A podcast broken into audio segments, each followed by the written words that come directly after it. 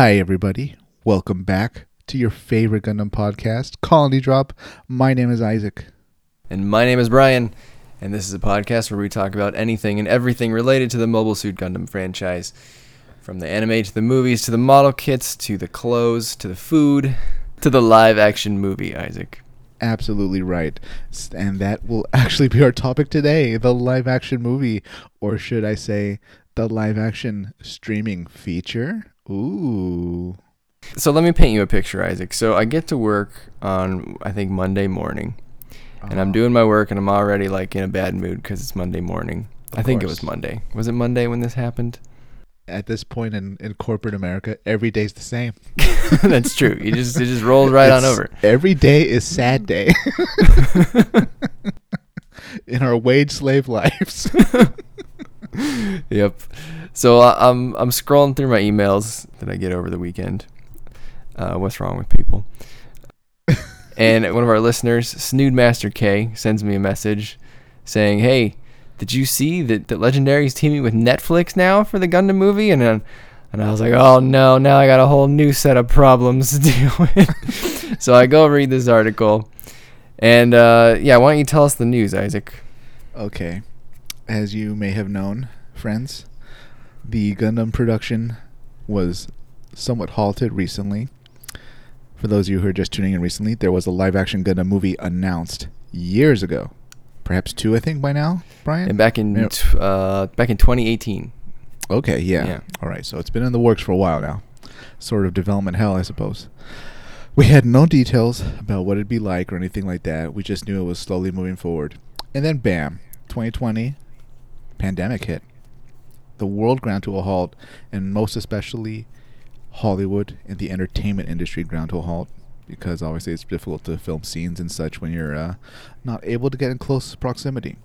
So Brian and I had a previous episode where we more or less assumed the project was dead in the water, and for all intents and purposes, unless we heard anything, that was the end of it. Guess what? We heard something. The Gundam movie will be going forward, and it'll be a live-action film appearing on Netflix. That's a bombshell, Isaac. That's a Yeah. bombshell. This, I mean, this is like having a car in park, and then you know you, I don't know, you go from zero to ninety through the other cars in the parking lot. Yep. You know, immediate implications of that. Number one, this means that basically this is probably going to be a exclusively streaming movie on Netflix. I mean, maybe they'll do like a limited theatrical release like what they've done in the past for some like award qualifications. I would not imagine this being a, a wide release, would you, Isaac? No, it's funny you mention that though, because according to a news website I was reading, it's actually going to be viewable, or released in theaters, I should say, in China. what? Does Netflix What? even exist in China? I don't think Netflix exists in China. Maybe not. Well, I'm sure that you know the the Chinese government has ensured that only a streaming service approved by them would be allowed to operate business. But yeah, yeah, absolutely. Yeah, Netflix Netflix is not available in China. That's why. yeah, but they're saying it'll be released in theaters. Yeah, just just so everyone knows, most foreign governments have strict uh, regulations about who can own media companies in their countries. So people like Netflix, they they may not be quite as freely able to operate in such an environment, and they're clearly not because they're not. There is no Netflix in China, or at least not legally. Yeah. Well, hopefully it's in Japan because there must be a ton of Japanese fans, right? I don't know. Is there a Netflix yeah, well, yeah, I'm sure there's a Netflix in Japan. There, I would say that's a media friendly environment. they'll pirate this movie when it comes out. so yeah, it looks like it's actually in the works now, listeners. This movie, it's going to be happening. It's going to be available on uh, on Netflix, and I have mixed feelings about it, Brian. I don't know how you feel about it, but I'm. Let me back up a bit. As anime fans well know, there's a great series called Death Note, and unfortunately, Netflix decided to make a live action version of it, and it was not great, I must say. I'm fearful the same thing will happen to this Gundam movie, Brian. Yeah, I mean it's not a it's not an unreasonable fear. I don't think. Um, I think there's things to be fearful of, and I think there's a lot to be hopeful for. Uh, What do you want to? Th- what what should I talk about first? The fearful or the hopeful? The hopeful. Let's The let's start with the hopeful note before we go into the the valley of darkness. Okay. So the hopeful are the writer and the, and now the director. So one thing that was announced in 2018, which has has stayed true through to the new announcement this week, is that Brian K. Vaughan is still the writer. And we've talked about him on previous podcasts, but he's uh, an excellent comic book writer. He's written Y the Last Man, Saga, Ex Machina, uh, Runaways. Um, just he's won a bunch of awards. I've personally read a bunch of his stuff. It's very good. Highly recommend you go check it out. So you really can't ask for a, a better writer um, to get chosen to adapt your property. Now, whether or not he does a good job, I don't know. Obviously, the movie doesn't exist, but from a theoretical standpoint, they chose someone great. So good, writer's good. Now, before we didn't have a director, but in in conjunction with the new announcement with Netflix, that director was named, and his name is Jordan Vogt Roberts. He directed Kong Skull Island as well as The Kings of Summer. He was also currently working on the Metal Gear Solid film. wow. From what I can tell from him, uh, he seems to be a pretty good choice for the job. I've I have seen Kong Skull Island, which I enjoyed. Uh, I've not seen Kings of Summer, but I see a lot of good reviews for that. So maybe I'll go check it out. I don't know. Have you seen Kings of Summer, Isaac? No, I haven't, and I didn't see Kong Skull Island. But I mean, a Metal Gear Solid movie sounds really cool. yeah. and so, and Y the Last Man was incredible. So I'm pretty optimistic, at least with the writing and maybe how the directing will go. But the finished product, it's so up in the air. I have no idea what we're actually gonna get. I don't even know if this is gonna be like a recognizable Gundam to fans. You know, we don't even know if it's gonna be in the UC. One hundred percent, I agree. And so, but that's why I think I'm staking my hopes on the writer and the director because I already know the writer's good, and so then I started looking into the director. You know, I started looking through his uh, tweets like like some you know dirty fan. so his his tweet he describes himself this way that he views the world through an anime tinted lens and thinks in language of video games. I was like, okay, all right. I was like, Huh. Gundam seems appropriate for you then. Um, and then I think there's two two things that I really liked about him. One, at the Godzilla vs Kong premiere, which notably happened before this announcement went out, so this this probably means that he's he's been chosen for a while. He wore a jacket with a Tekkadan logo on it. How about that, Isaac? I mean, could this be a nod that he's gonna make Iron Blooded Orphans the movie? I don't know, maybe. But and then a I'm few days guess no. yeah, probably not. Uh, and then a few days before the announcement went out, he retweeted an article commemorating the initial air date of Mobile Suit Gundam uh, 0079 airing uh, in Japan, which was April 7th, as well as a picture of a Zaku holding Kong's axe from Kong Skull Island. It was kind of like a meme kind of thing where the Zaku was holding the axe, and then it, down below the caption was, "Now I can finally beat the Gundam." And I thought, oh, you know what? I think this guy gets it. I think he might be a real fan. Um, so then I went and like watched one or two interviews with him, and uh, I mean, he seems like a you know le- legit anime fan. Seems like a talented guy. So out of all the people they could have chose, I think he's probably a good choice. Kong Skull Island. He has experience doing large scale battles. He seems to be a fan of the property. He's paired with a great writer. I think the chance for a good story is there. Okay, I I agree. I'm just not sure.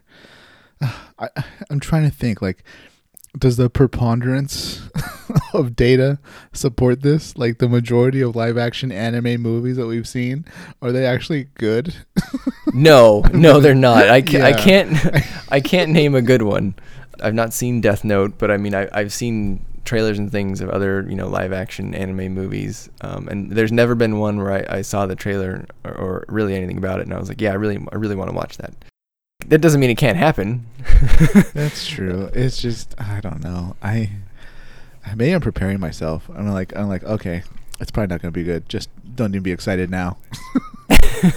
but I do want it to succeed because I can imagine if it does succeed, maybe Netflix will say, "All right, we'll do a sequel and then a, a threequel and then etc." You know. Yeah, agree. So it's interesting that you, you bring up the whole, you know, anime live action films are bad because if, if you read all the comments on the the announcement, there's, I mean, I haven't read them in a few days, but initially the first day or two, the reactions to the announcement were sort of mixed because on the one hand you had pretty much everyone saying. like if you if you if you go look at the articles where uh, Netflix is saying it, or or where the article is is hyping that net that the film will be on Netflix. All the all the comments are very like, "Oh God, not another live action anime on Netflix. It's gonna be terrible. Don't you dare ruin this." Blah blah blah blah blah. Like what? There's a lot of funny tweets. I, I saved them thinking I could read them on this podcast, but now I don't know where I put them. But you know, people were saying things like, "What did I do?" Like good guy like uh, you know Amuro doesn't deserve this or what did we do to deserve this but then if you read all the comments on the articles that are more toned after talking about the director people are very positive. They're like hell yeah. Like you know this guy's great. You know we love it. So it really depends. Do you think that Netflix is going to have the hand in making the movie, or is it going to be the director? Every movie is different. Um, studio involvement varies depending on the film you know, I don't really know much about the, the Death Note movie's production, but Netflix may maybe they just bought it and someone else made it, right? So they could have had nothing to do with it. They could have just said, okay, well, here's some money, and I don't even know if they you know own the movie. They they could be licensing it from someone else for all I know. But hmm. you know, someone could have came to them and said, hey, do you want to buy a Death Mo- Death Note movie? And they could have said, sure. And then maybe the movie sucked, and that's not their fault for the movie sucking. They made a good decision to say yes to a Death Note movie because who wouldn't say yes to a Death Note movie? Right. And Netflix is saying yes to pretty much every anime property. They're working on Cowboy Bebop. They're working on a One Piece series, live action series, which I think wow. is like a, weird idea. Isn't there a Bleach movie?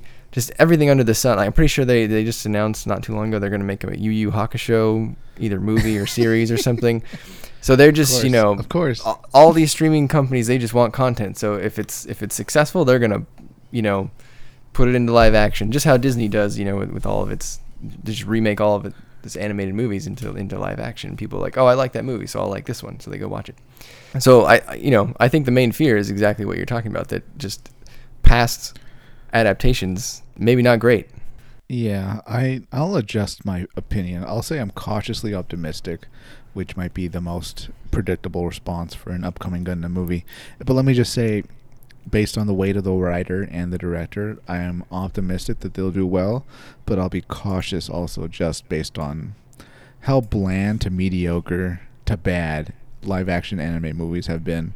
You know, the story won't be a, a complete rematch or a re- retelling, I should say, of the One Year War. You know, regular Mobile Suit Gundam 0079. I kind of want them to at this point, maybe just think of something different. You know, maybe tell his own story if he's a fan. I'm sure he's got a few rattling around in his head. You know, because I don't know. You can't put the one year war in two hours. I'm not even sure where you'd put like the end of a two hour movie. You know, as far as the first few episodes of 0079. Oh yeah, I agree. I mean, and, if you were gonna do the one year war, or I should say, if you were gonna do the the original story, you know, the Amuro Char story, yeah. in movie format, the movie trilogy that was already a compilation of the of the anime series is already the shortest you would want to go right? And that's that's already three movies. So to get those three movies which were already condensing 40 what was it 42 episodes down yeah. into one movie that just seems like a terrible idea. So i thought about that as well. I, in my mind you don't hire brian k. Vaughan to just straight up adapt the whole thing in two hours. He's either doing something original meaning like non UC, you know, just let's do a live action universe, or he's doing some really nuts side story, um, which could be cool too. I, I just yeah I agree I you're I don't you're not gonna fit the whole thing in, in two hours if unless unless this is part one and and they know they're gonna make three of them or something and they just yeah. haven't told us that yet but I, I find that highly doubtful you know what? I say this movie becomes the redemption project of G Savior and live action Gundam movies. like he needs to prove that it can be done well. He's gonna make his own story. Maybe it'll be in the UC, maybe it won't. Whatever. Maybe it'll take place after G Savior, for all we know. But um, I think he sh- he should do his own story. So should so should the uh, the the writer, just because they'll have so much more room. You know, blank canvas. Do your own story. It has to have a Gundam. That's it. Here's your budget go do it, and it's going to stream on Netflix in like you know 13 months. So yeah, I say they do that, and I'm very optimistic. It will be a unique story if it is done. If it's a retelling of the One Year War, I think it's going to be very hard to stick the landing. if you were redoing the One Year War in two hours, what part of it would you do, or or where would you end it? Because, or or would you go all the way to the end, or would you try to end on like a cliffhanger? No, I. Uh, you you would have to compact the story and make it like the Gundam leaving the colony, getting to Earth, maybe a few battles, and the final battles like Odessa, and you kind of frame it as, oh, the Earth is liberated. You know, roll credits. Yeah, I feel like you might even have to just skip Earth. Wow. Okay. How does that work though? we don't know. See. you, you might have to go get the the Gundam and go right to uh, the Bawaku. So wow. God, that's so much to. I, I mean, two hour, yeah, yeah. That's that's so that's so short. But you only got two hours, right? And that's if you make a two-hour film. I mean, do you really have two hours, or do you really have an hour and a half and or hour forty-five? Yeah, that's true. I no, you'd have to kind of readjust the story. Then you'd have to say, okay, we're starting on Earth. You know, a few battles. We go into space. Final battle. Roll credits. Yeah, and you'd have to already start with a highly trained pilot, I maybe. Yeah, or you do like a montage. I know, man. Like in a Rocky movie or Creed, yeah. you play that South Park uh, montage or the uh, the Team America montage music. it's a montage. Show a lot of things happening at once. Reminds everyone of what's going on. Taking odds, do you think the do you think the film will have a training montage? I hope not. with like the the Gundam song in the background or something. Yeah, with like, like you know, with the Eye, the, Eye of the Tiger. I really hope they don't. Like, what are they gonna show? Oh, they're gonna show like him in a simulator, right? Yeah. And, like he, yeah. at the start of the montage, he's doing terrible, and like, you know, the Bright Noa's, like, come on, come on, kid, you gotta target more. His trainer will be Sylvester Stallone. Yeah. you gotta get up. throw another punch at the Zaku. oh boy. So my initial reaction was I was happy about the director once I figured out who this person was, but I was mostly disappointed, to be honest, that it's not going to be a theatrical release. Because to me, that already makes the feel, the film feel smaller and like less of a spectacle. But I recognize that that's yeah. a sub- subjective opinion. But the reason I think no. that way, and you can tell me if I'm wrong here, but you know, I, I don't remember where I first heard this comparison. We've made it here on the show multiple times. Is that to me, Gundam is Japan's Star Wars in terms of like level of pop culture uh, relevance and just kind of it's what everyone knows and, and, and loves. I'm not yeah. saying that everyone loves Star Wars, but you know, as a whole, I would say that the U.S. film going audience, f- for the most part, loves Star Wars. And Star Wars was fueled by fans who remember the Death Star exploding in the theater that first time. They don't remember the, the Death Star exploding on their phone or a tablet or a TV. and so I'm just worried that if you were looking for that kind of franchise to take off, I don't know that you're going to get it by putting it on a streaming service uh, amongst the thousands of other things to watch on Netflix. Wow, Brian, I think you you, you really cut the legs off the the cautious optimism. well, I mean, think about I what mean, it's a good point. Yeah. You watch a lot of Netflix. Do movies on there feel more disposable, rightly or wrongly, than they do when they're in a theater. Maybe, but then again, I haven't been in theater in a long time. No, yeah. so it's hard for me to uh, measure that. Uh, but you make a good point, though. I mean, yeah, Netflix movies are definitely smaller, right? They're Netflix, so a Netflix production, it's not bare bones, but um, we don't put them to the same standards for sure, right? Yeah. Yeah. So, so it's interesting you bring up standards. So one thing we talked about a lot on our last podcast about the movie was about budgets and how COVID was probably hurting the budget. And yeah. Sunrise and Legendary, I'm sure by doing this move, they're trying to make sure that this film reaches the largest possible audience. Uh, and right now, that's Netflix. I mean, they have well over 200 million something subscribers, uh, you know, worldwide, which is huge, right? I mean, if you put this on Netflix, like overnight, that many people have access to it and can watch it without paying anything extra. So again, that's great. the my only concern then is you know that the movie's going to be made for Netflix and it's not necessarily made for a theater. I would assume. Maybe they'll make it just like they would a theatrical film. I don't know. So then I started to think, okay, well, what what does the data look like for budgets of Netflix originals? Here's where I'm hoping you can help me, Isaac, because I have not seen most of these films Do it.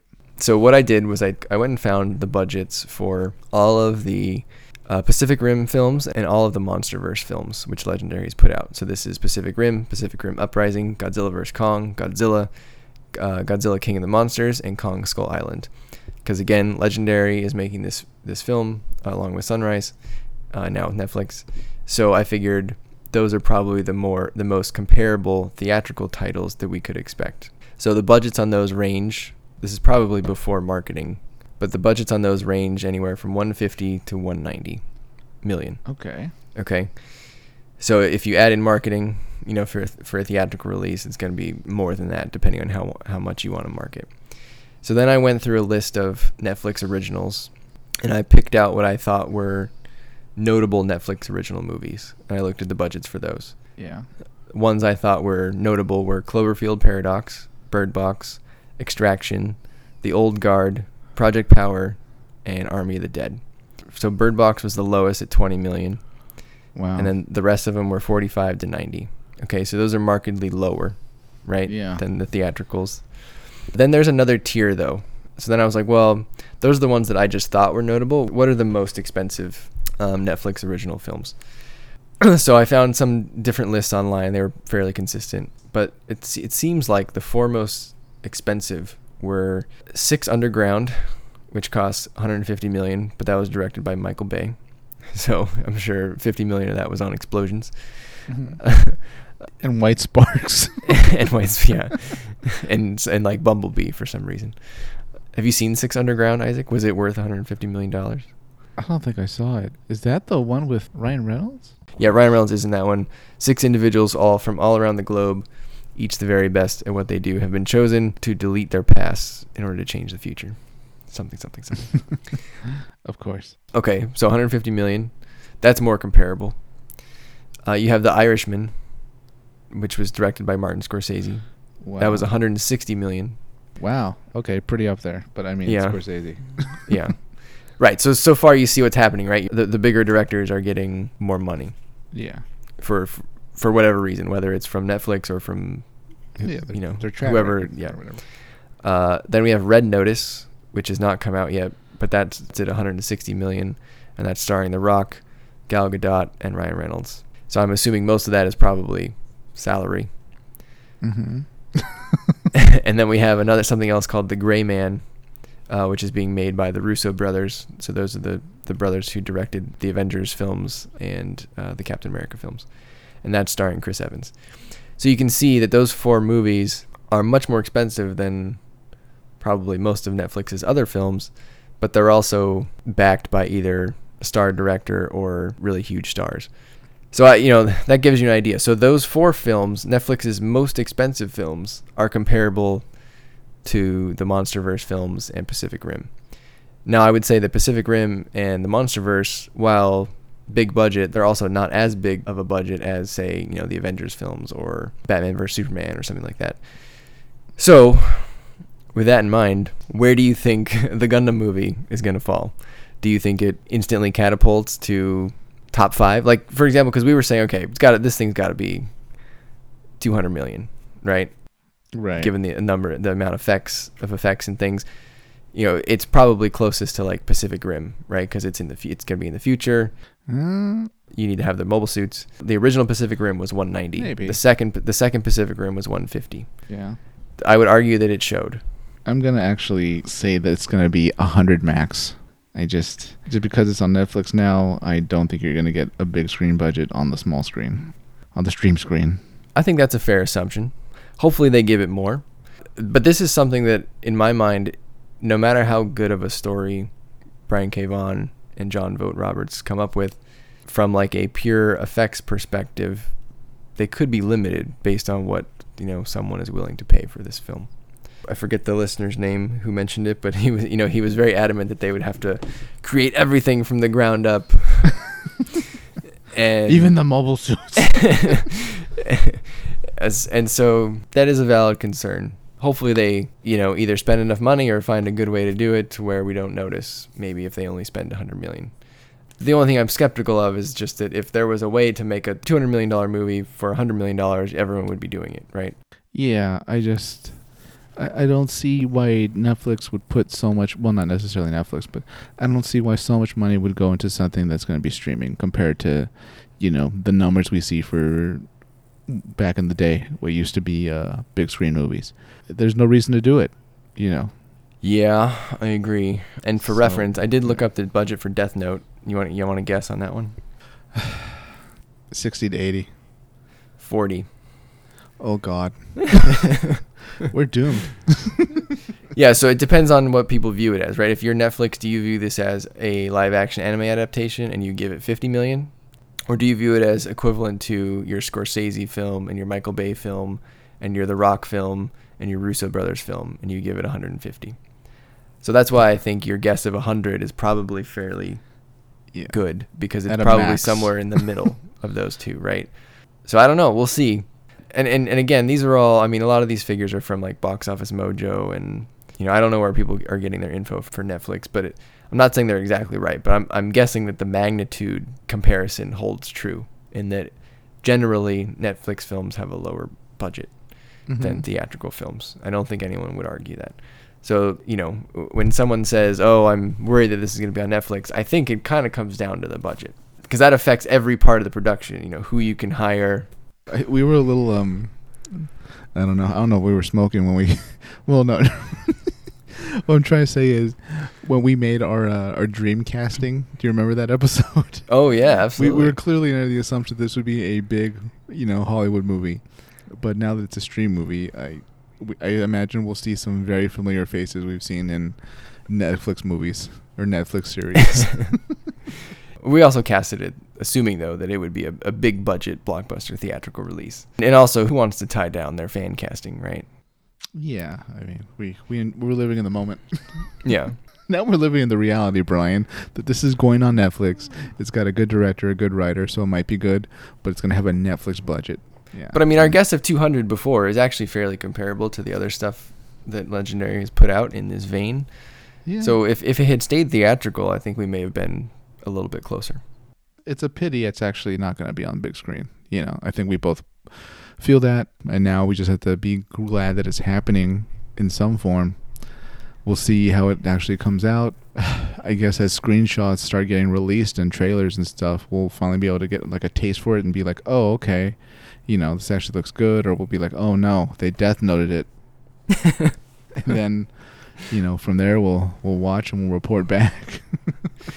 I guess what I'll say is, like you, I'm cautiously optimistic. I have no doubt in the ability of the writer and director to deliver a good film.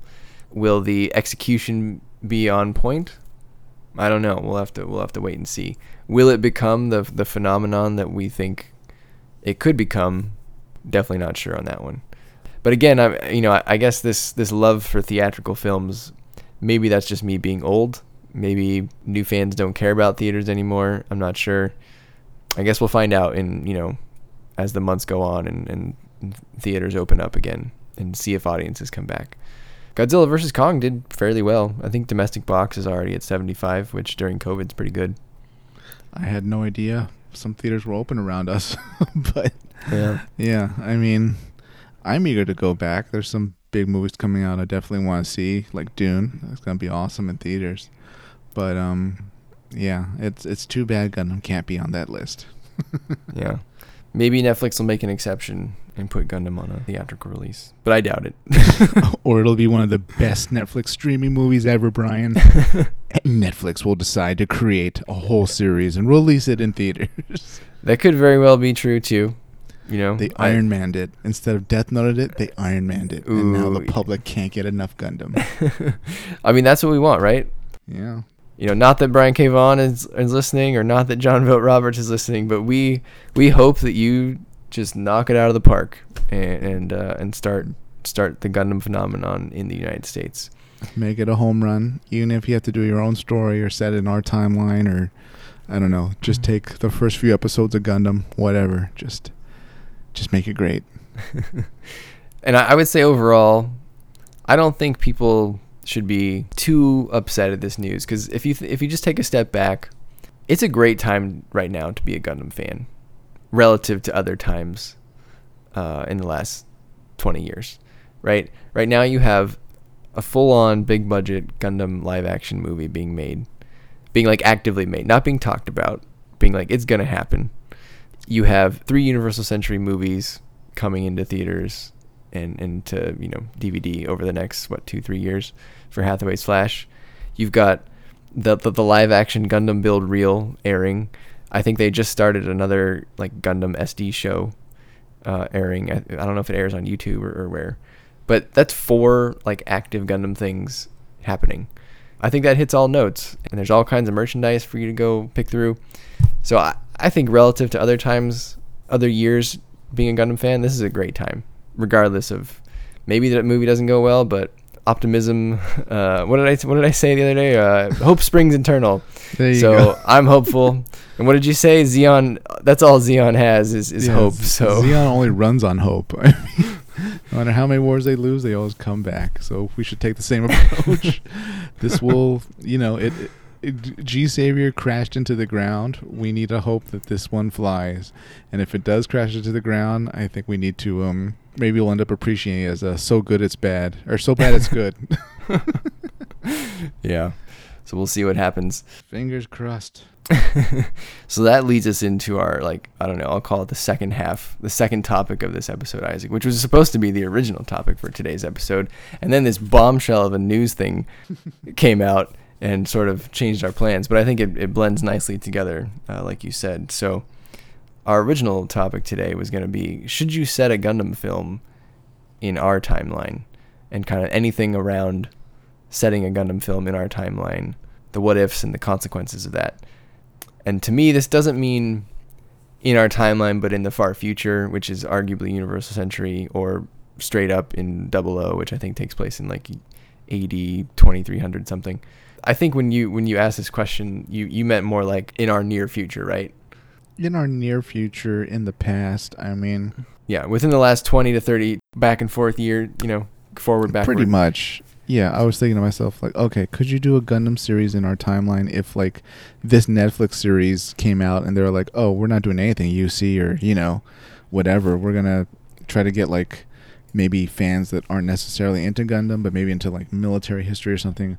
We're going to get them really on our side and do something that you know, if you saw it, you'd be like, "Oh, okay, that's a that's a Soviet mobile suit or something."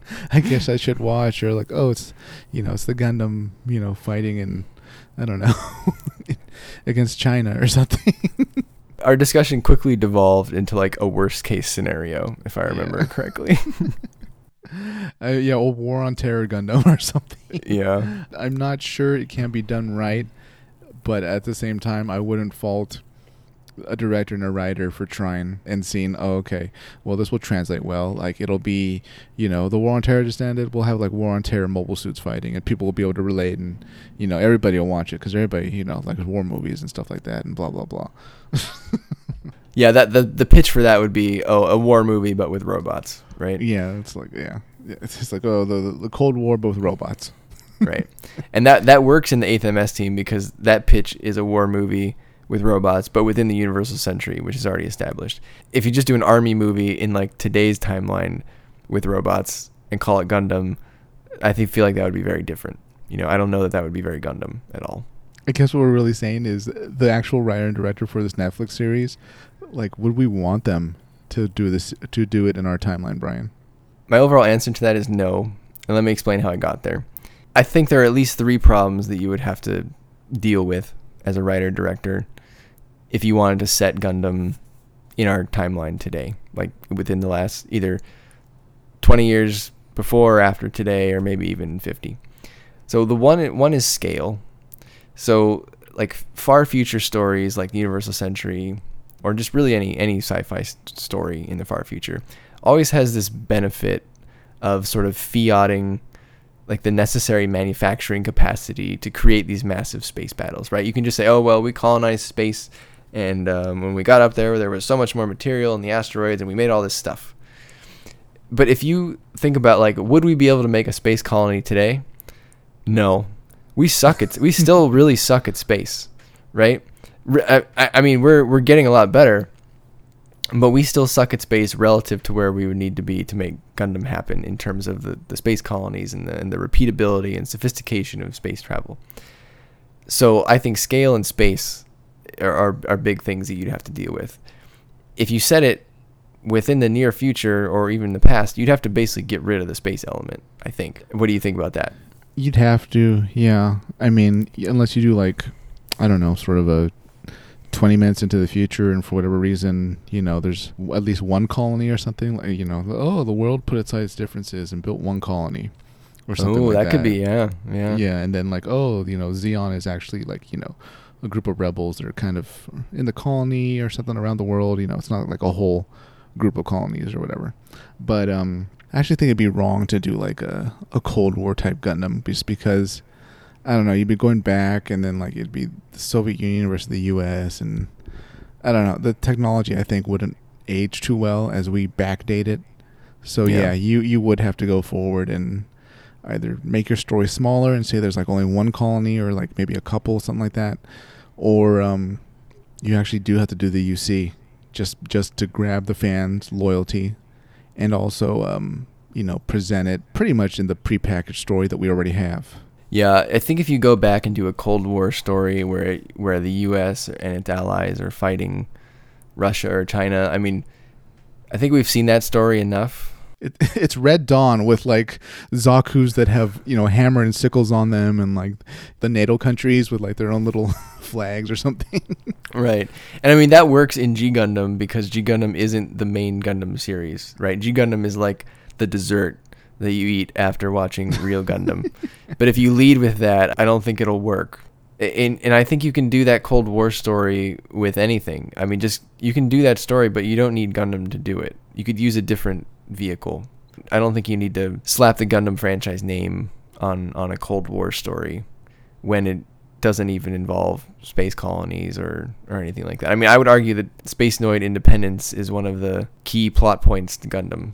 Like that's that's Yeah. part of what makes Gundam Gundam. And if you get rid of it, uh, and it doesn't have to be space colonies. It could be Mars, like in Iron Blooded Orphans, right? yeah, Maybe that's an easier way to do it in, in a film. Mars might be more understandable. maybe I mean, Mars is in the news a lot, you know. So that's true, but I don't know. We'll end up with like Age Gundam. yeah, that's true. right? Where Mars was the threat. You know, spoiler alert. it's been out for a while. Uh, one thing I wouldn't want to see though is like World War II Gundam. I feel like that'd be really Mm. weird. You know, we'd see like a bunch of Third Reich Zaku's, and I don't know. I don't know. That w- it wouldn't make sense. At that point, we're dealing like uh, with diesel technology. So like a diesel Gundam, no, that doesn't really work. So I, yeah, I don't think a Gundam story in our timeline can work. I would read a World War II Gundam as like a like a manga. I don't think if you're gonna spend this much money on a film that you should be doing World War II Gundam. Yeah. I think you need to aim higher, right? You need to aim higher and you need to aim closer to Universal Century Gundam. Right, and you know the Zeon are close enough already visually that I think at least the American audience will be like, "Oh, okay, we see the bad guys." Right. like point taken, right? Yeah, you, you don't have to do it in our timeline. It doesn't have to be you know War on Terror Gundam with you know Zaku's blowing things up for us to understand that okay, Zeon's bad and you know the guys in primary colors are good. yeah, we, we don't want to end up in this like jingoistic like you we, know we don't want the final battle to be like the Gundam carrying the American flag. yes on like a beam spear and like it stabs the red Zaku that was like threatening to blow up the world.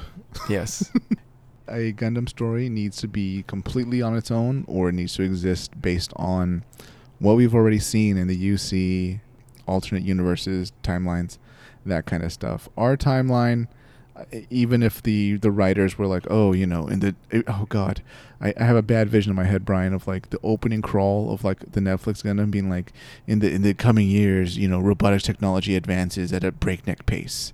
You know, Mhm. na- nations nations build mo- giant robots called mobile suits and wage war. You know, the future is dark and barren.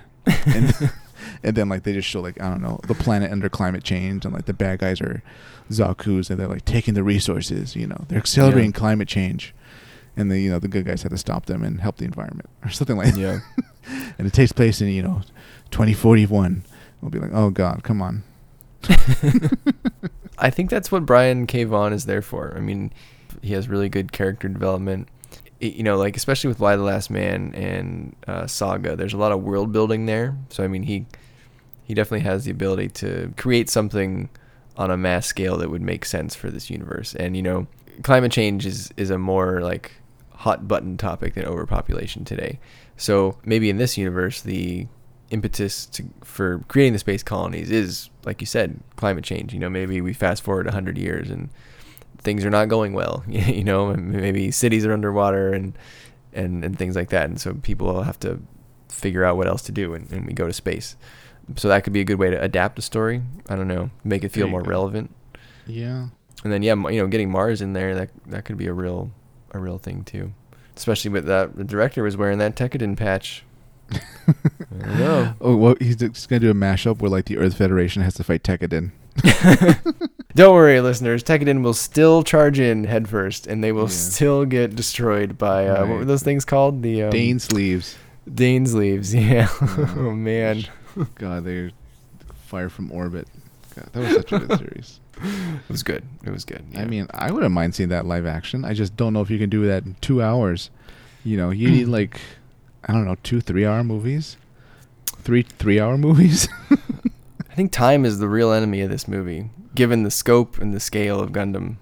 You know, Gundam's a yeah, a big thing, and it, it survived. It was built on 50 episode ish TV series for a long time, right? right. You don't have that in a in a film. You know, you you've got a guaranteed hour 45, and then after that, a certain amount of your film audience will start saying the film is too long.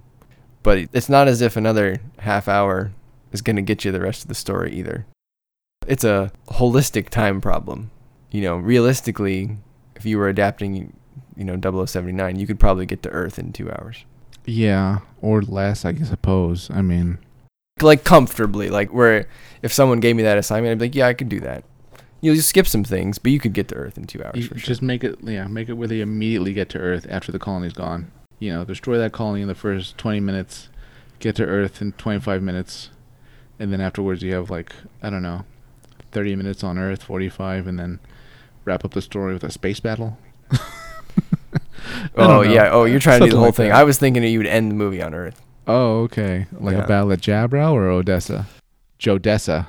yeah yeah just combine them The Federation base is under attack, and then by defeating it, Zeon forces are forced to leave. There you go. yeah exactly you're, you're battling expectations right because if you say i'm going to make a gundam movie everyone's expecting you to do they want to see amuro versus Char, right Yeah. but how do you how do you give them amuro versus Char in two hours He has to fight like Amuro three times. Opening battle, right midway battle, and then a final battle. Correct. One where Char wins, the middle is where they're more even, and then at the end, Amuro wins. Yeah. It writes itself. The thing that fits in two hours, though, Isaac, is the 8th MS team style side story. That's what fits in two hours, where you begin your movie, you don't have a whole lot of introduction. You know, you just oh okay, we're launching, and they you know they get in the suits and they and they roll out, and we kind of jump into it. But yeah, I, I agree. I don't, I don't know how you do the whole thing in two hours. We'll see. I just hope it's done well, whether it's a new story or not, whether it's part of 0079, and we we just enjoy it. If it is a train wreck, Brian, may it be the most hilarious train wreck we've ever seen, and we just laugh, making memes out of it, posting them, the clips, the gifts that will come from it. We'll we'll we'll we'll make um we'll spin that straw into gold. Yeah. So from the Colony Drop team here, Brian K. Vaughan and John Vogt-Roberts, we believe in you. Please do your best. Whatever you do, do your best. this has to be a home run. We're We relying need on you. You know, we need redemption for like all the souls that were lost at G Savior. At this point, I gotta think they've watched G Savior, right? They Just as, probably- like, I- I, hope they did. If not, should we like send it to them? Please, just don't Yeah. do this. it just says please open. They're like, oh, it was un- their assistants are like, it was unaddressed. Um, there's no return address. It's it's just G Savior. and then the, the next day they leave the project. They're like, yeah, yeah, we we, we can't slay this dragon. it's too powerful. Yeah. So, listeners, you know, let us know what you think of this new announcement. Are you excited that it's on Netflix? Are you hesitant that it's on Netflix? What do you hope the film is going to be about? Do you hope it's going to be about Universal Century, something original, or maybe some other alternate universe? Uh, no matter how, you know, not likely that may be. I think, given that we now know, okay, now that it's on Netflix, I think maybe people's opinions may shift on some of those topics. I, I think we all just want to to smile at the end of the movie. Whenever we see whether it's Amuro or other characters, or I don't, for all we know, it's going to be from Char's perspective. You know, oh yeah. who, know, who cool. knows what they've got up their sleeve? You know, if you ever read Y the Last Man, it's it's quite the story. Yeah, yeah. Y the Last Man's great. Like.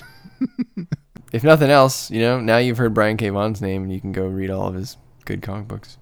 Check out everything and then even check out anime live action movies just to prepare yourself for what might happen.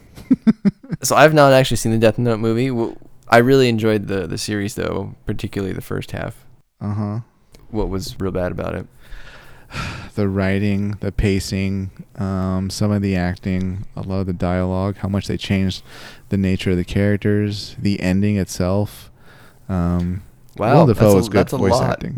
well, I mean, I don't to tell you, buddy. Uh, If you got time this weekend, check it out. You know, it's a short watch. I, also, it's one of those movies where you can kind of put on and then, like, I don't know, do something on your computer. Oh, your ouch. phone. I don't know, cook dinner and fold some clothes, whatever. But oh Just- boy. yeah, you'll you'll see for yourself, and you'll be like, wow, this is about what I expected. I also massively disagree with one of the casting choices, and you'll see why. Mm, interesting. Yeah. Well, again, we're cautiously optimistic. Take us out, Isaac. Follow us wherever you follow your favorite podcast. And don't forget to like, comment, subscribe. Leave a review if you want. And before you go to sleep tonight, stand next to your bed, get on your knees, put your hands together, look at the ceiling, and hail Zeon. and pray that the Gundam movie is good. Damn it! Yes, that too. Pray to Degwin, the great Degwin. Everyone needs to go hang a picture of Degwin in their room and pray to it every night. He's watching out for you. He's making the big decision with his great Degwin mind. All right, everybody. Take care. Stay safe out there. See ya. Bye.